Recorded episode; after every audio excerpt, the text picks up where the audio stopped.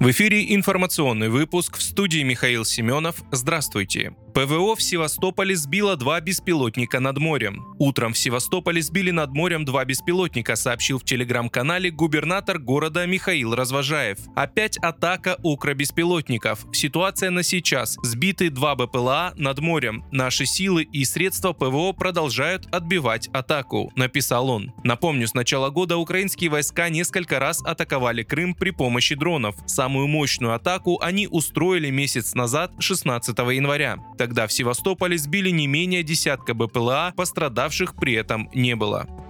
В офисе Зеленского утверждают, что Россия изменила тактику ведения СВО. Глава офиса Владимира Зеленского Андрей Ермак утверждает, что Россия изменила тактику ведения СВО. Якобы ВС РФ начали применять фальш-цели. Россияне несколько сменили тактику. Они проводят активную разведку, применяют фальш-цели, написал Ермак в своем телеграм-канале. Он также подтвердил информацию о взрывах во Львовской, Днепропетровской и Кировоградской областях Украины в четверг после того, как была объявлена воздушная воздушная тревога на всей территории страны.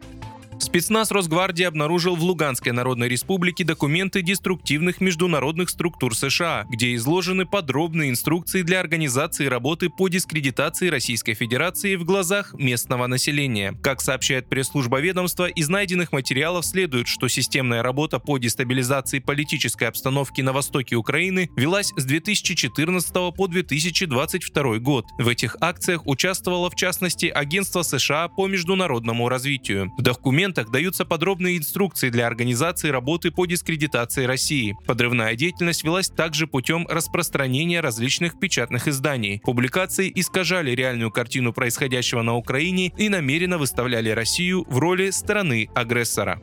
Система блокировки звонков с подменных номеров антифрод будет полностью запущена до конца 2023 года с подключением всех российских операторов связи, пишет ТАСС со ссылкой на заявление директора подведомственного Роскомнадзору Центра мониторинга и управления сетью связи общего пользования Сергея Хуторцева. Система антифрод позволяет выявлять и блокировать звонки с подменных номеров. Как пояснил Хуторцев, выполняется кросс-запрос вызывающему оператору связи и если вызов проходит без подмены номера, вызываемый Вызываемый оператор связи пропускает звонок абоненту. Таким образом происходит кросс-верификация вызовов всех операторов связи РФ, говорит глава центра. Он также сообщил, что в дальнейшем планируется устранить проблемы, связанные с телефонными звонками мошенников через интернет, включая с использованием мессенджеров, а также со звонками от мошенников из-за рубежа. В январе было объявлено о том, что подведомственный Роскомнадзору главный радиочастотный центр запустил в конце прошлого года систему по борьбе с телефонными мошенниками антифрод и что к ней уже подключены Мегафон, МТС и Билайн. Однако решение проблемы с подменными номерами будет возможно только после того, как к системе подключатся все российские операторы связи.